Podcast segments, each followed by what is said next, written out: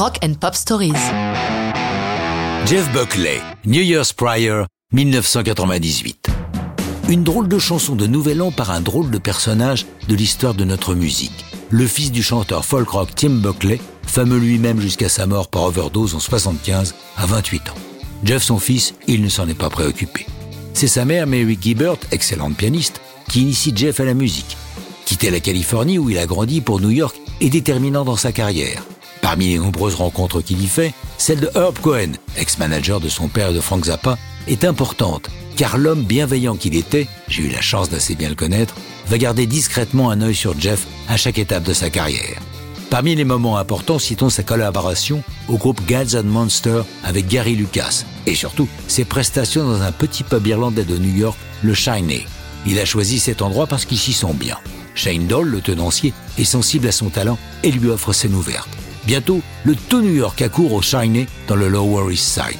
Les maisons de disques en entendent parler. Et parmi les offres qui lui sont faites, Jeff signe avec Columbia, le même label que Dylan, son idole. Il a beaucoup de difficultés à enregistrer Grace, son premier album. Et avant même sa sortie de 23 août 1994, il part en tournée pour un an, il va donner 207 concerts. Les critiques sont élogieuses sur Grace, mais les ventes ne suivent pas.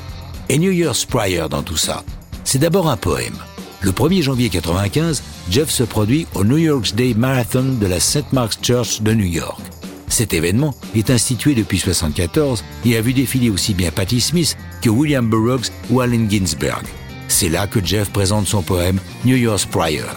Dans ce texte, Buckley veut nous absurde de ne pas tenir les fameuses bonnes résolutions du Nouvel An. Nous sommes bien tels que nous sommes, il n'y a rien dont nous devrions avoir honte. La version musicale, il enregistre pour son prochain album, My Sweetheart the Drunk, avec Tom Verlaine de Television comme producteur. Jeff n'ira pas au bout de ce disque. Il disparaît tragiquement lors d'une baignade dans la Wolf River, un affluent du Mississippi. Il a 30 ans.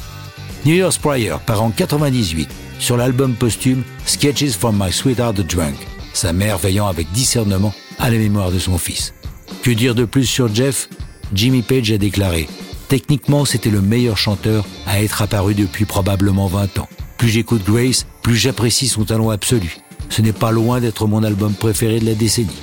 Avant d'écouter Jeff Buckley, laissez-moi vous dire bonne année à tous, et bien sûr, avec plein d'autres histoires de rock'n'roll.